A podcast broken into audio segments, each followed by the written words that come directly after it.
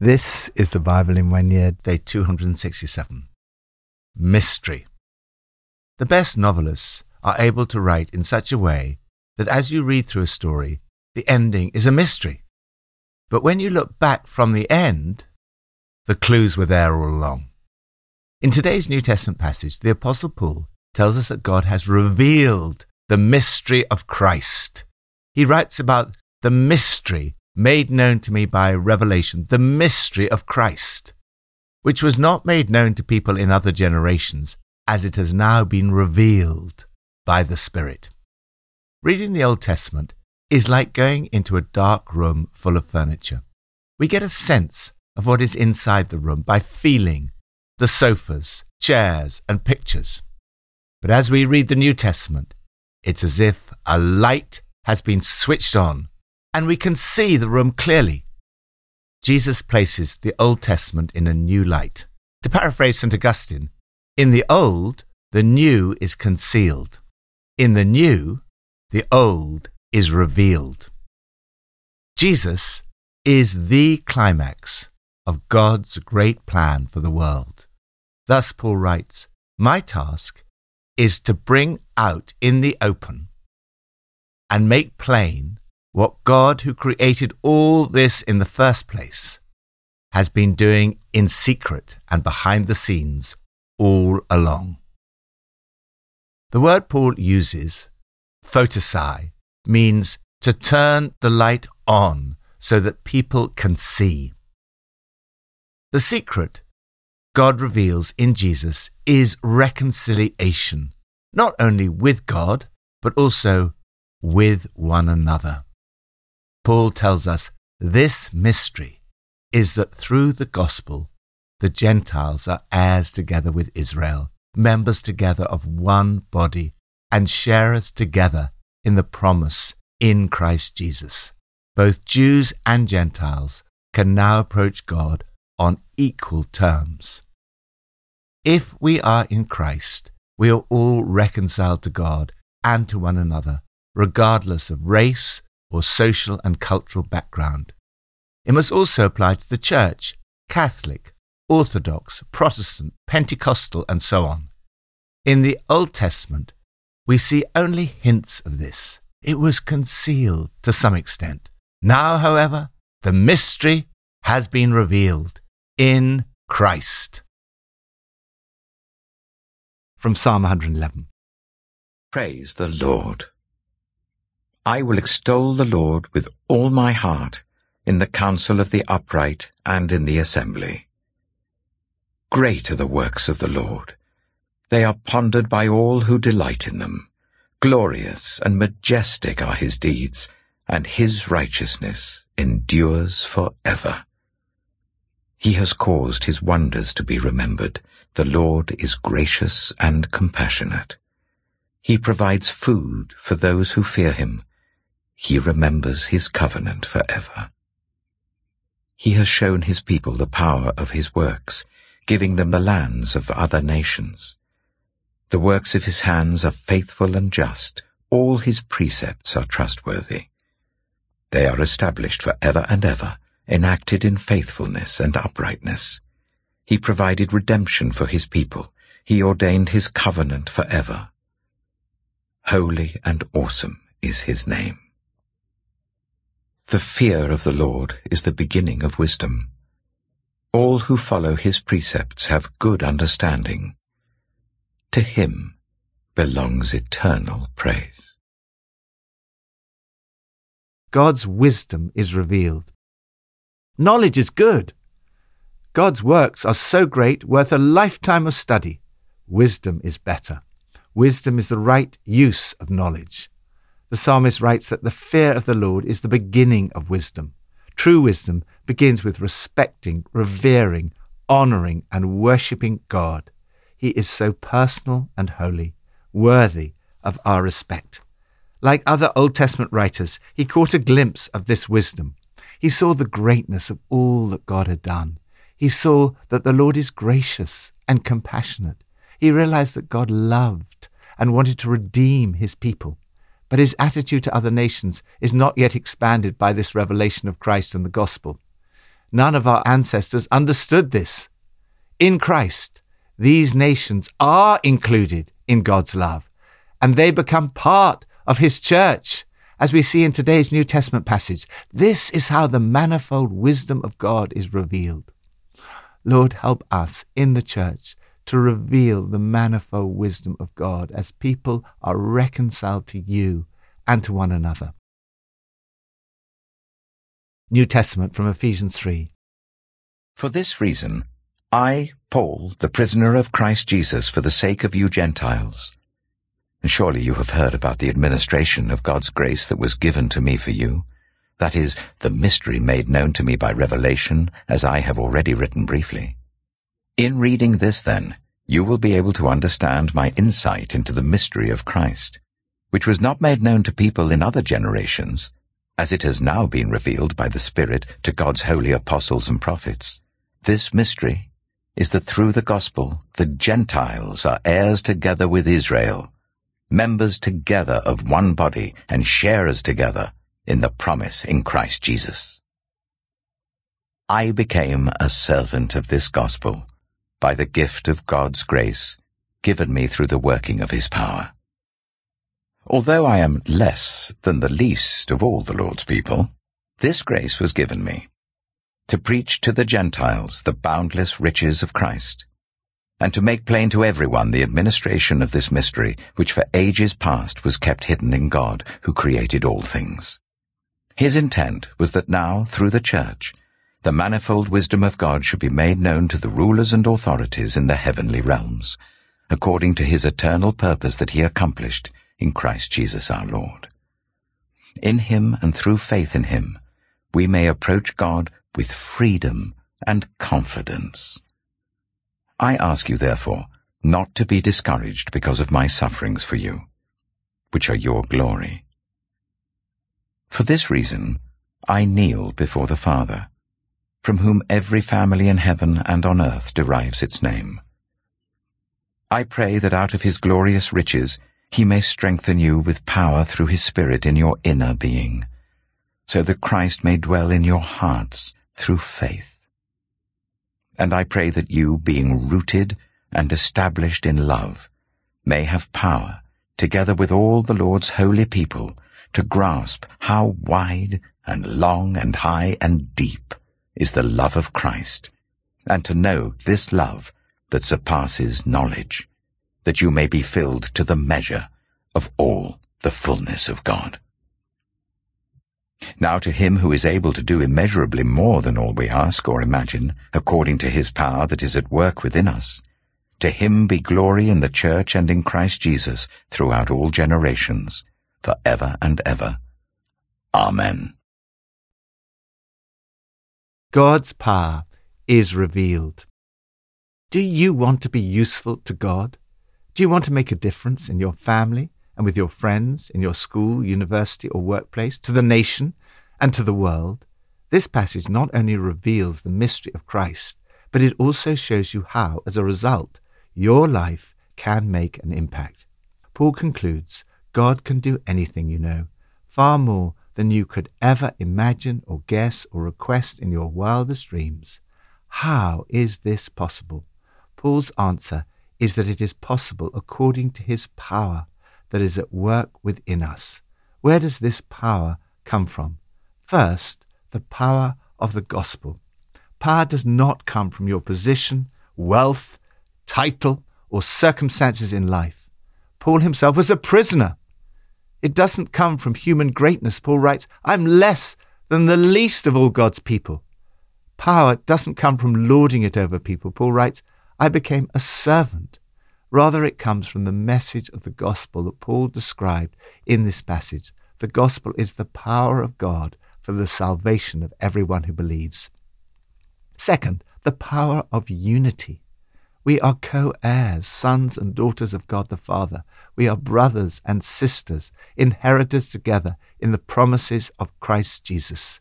We are co members, belonging to the same body of Christ. We are united in Jesus Christ co sharers of the promised Holy Spirit. This unity is extraordinarily powerful. His intent was that now, through the church, the manifold wisdom of God should be made known to the rulers and authorities in the heavenly realms, according to his eternal purpose, which he accomplished in Christ Jesus our Lord. The use of manifold here refers to the multifaceted wisdom of God. It is multiracial and multicultural. God has brought everybody together in his church. Therefore, not only is disunity of churches and denominations harmful to the spread of the gospel, but unity is so powerful. The battle is against the rulers and authorities in the heavenly realms. These powers operate through the economic, social, and political structures and institutions of human society, and beyond into the entire cosmos. Every time a person is reconciled to God and to their brothers and sisters in Christ, the demons scream and the angels rejoice. The manifold wisdom of God is revealed. Third, the power of the Holy Spirit. Paul prayed that out of his glorious riches he may strengthen you with power through his Spirit in your inner being, so that Christ may dwell in your hearts through faith, and that you may be filled to the measure of all the fullness of God. Fourth, the power of God's love. Do you really understand the full extent of God's love for you. Paul prayed that with both feet planted firmly on love, you'll be able to take in, with all followers of Jesus, the extravagant dimensions of Christ's love. Reach out and experience the breadth, test its length, plumb the depth, rise to the heights, live full lives, full in the fullness of God. Lord, today I ask that I may be filled to the measure of all the fullness of God. Old Testament from Isaiah 57 to 59. And it will be said, Build up, build up, prepare the road. Remove the obstacles out of the way of my people for this is what the high and exalted one says, he who lives for ever, whose name is holy.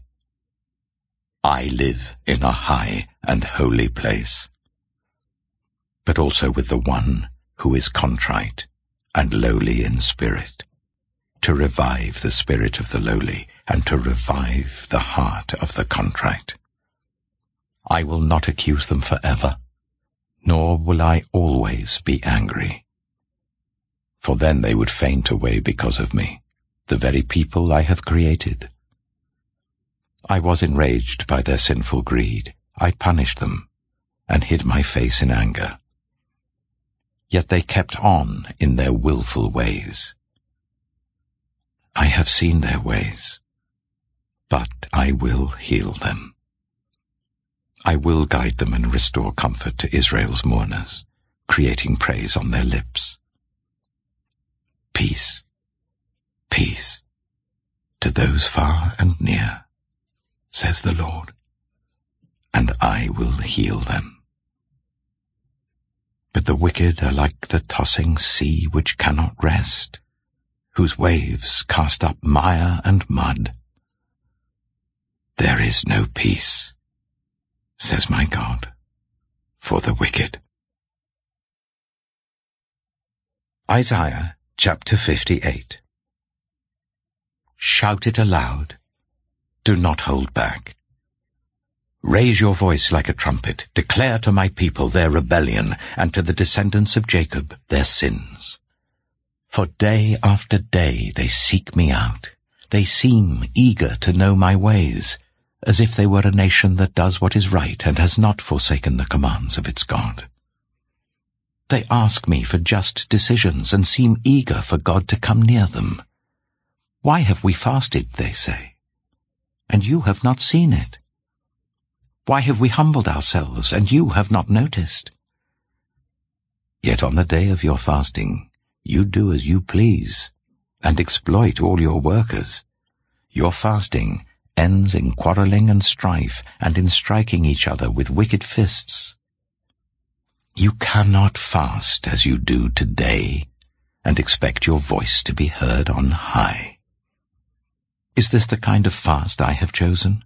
Only a day for people to humble themselves? Is it only for bowing one's head like a reed and for lying in sackcloth and ashes? Is that what you call a fast? A day acceptable to the Lord? Is not this the kind of fasting I have chosen? To loose the chains of injustice and untie the cords of the yoke, to set the oppressed free and break every yoke. Is it not to share your food with the hungry and to provide the poor wanderer with shelter? When you see the naked, to clothe them, and not to turn away from your own flesh and blood. Then your light will break forth like the dawn, and your healing will quickly appear. Then your righteousness will go before you, and the glory of the Lord will be your rear guard. Then you will call, and the Lord will answer. You will cry for help, and he will say, Here am I. If you do away with the yoke of oppression, with the pointing finger and malicious talk, and if you spend yourselves on behalf of the hungry and satisfy the needs of the oppressed, then your light will rise in the darkness, and your night will become like the noonday. The Lord will guide you always he will satisfy your needs in a sun-scorched land and will strengthen your frame. You will be like a well-watered garden, like a spring whose waters never fail. Your people will rebuild the ancient ruins and will raise up the age-old foundations. You will be called repairer of broken walls, restorer of streets with dwellings. If you keep your feet from breaking the Sabbath and from doing as you please on my holy day, if you call the Sabbath a delight and the Lord's holy day honorable, and if you honor it by not going your own way and not doing as you please or speaking idle words, then you will find your joy in the Lord and I will cause you to ride in triumph on the heights of the land, and to feast on the inheritance of your father Jacob. For the mouth of the Lord has spoken. Isaiah chapter 59 Surely the arm of the Lord is not too short to save, nor his ear too dull to hear. But your iniquities have separated you from your God your sins have hidden his face from you, so that he will not hear. For your hands are stained with blood, your fingers with guilt. Your lips have spoken falsely, and your tongue mutters wicked things. No one calls for justice. No one pleads a case with integrity. They rely on empty arguments. They utter lies. They conceive trouble and give birth to evil. They hatch the eggs of vipers and spin a spider's web. Whoever eats their eggs will die, and when one is broken, an adder is hatched. Their cobwebs are useless for clothing. They cannot cover themselves with what they make. Their deeds are evil deeds, and acts of violence are in their hands. Their feet rush into sin. They are swift to shed innocent blood. They pursue evil schemes. Acts of violence mark their ways. The way of peace they do not know. There is no justice in their paths. They have turned them into crooked roads. No one who walks along them will know peace.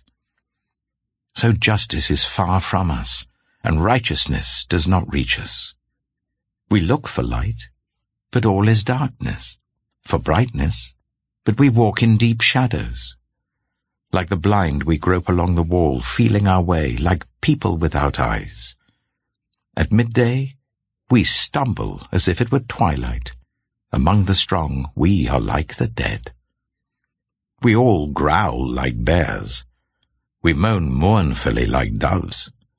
We look for justice, but find none. For deliverance, but it is far away. For our offences are many in your sight, and our sins testify against us.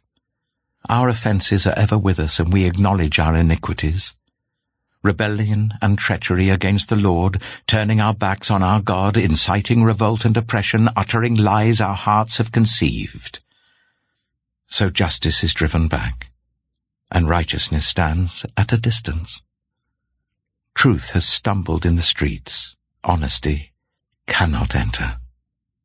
Truth is nowhere to be found, and whoever shuns evil becomes a prey.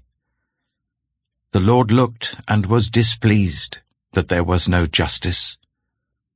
He saw that there was no one. He was appalled that there was no one to intervene. So his own arm achieved salvation for him, and his own righteousness sustained him. He put on righteousness as his breastplate, and the helmet of salvation on his head. He put on the garments of vengeance and wrapped himself in zeal as in a cloak. According to what they have done, so will he repay wrath to his enemies and retribution to his foes. He will repay the islands their due. From the west, people will fear the name of the Lord, and from the rising of the sun, they will revere his glory. For he will come like a pent-up flood that the breath of the Lord drives along. The Redeemer will come to Zion, to those in Jacob who repent of their sins. Declares the Lord, As for me, this is my covenant with them, says the Lord. My spirit, who is on you, will not depart from you, and my words that I have put in your mouth will always be on your lips, on the lips of your children and on the lips of their descendants, from this time on and forever, says the Lord. God's love is revealed. In the Old Testament, and particularly in Isaiah, you can see hints of the expansive love of God and how his love extends beyond the people of Israel to all the people on earth. In this passage for today, we get a glimpse of this love. The Lord says, Peace, peace to him who is far off, both Jew and Gentile, and to him who is near.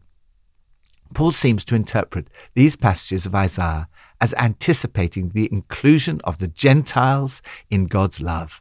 Isaiah then goes on to show how God's people should reflect this amazing love in the way they treat the poor and marginalized around them. Mere religious activity is of no avail. God is looking for a love that will break the chains of injustice, get rid of exploitation in the workplace, free the oppressed, cancel debts, He's looking for a love that will lead you to sharing your food with the hungry, inviting the homeless poor into your homes, putting clothes on the shivering ill clad, being available to your own families. This is a love that will ensure that you spend yourself on behalf of the hungry and satisfy the needs of the oppressed. True love for our neighbour must include a passion for social justice, to loose the chains of injustice and social action. Love means doing something about poverty, homelessness, and hunger.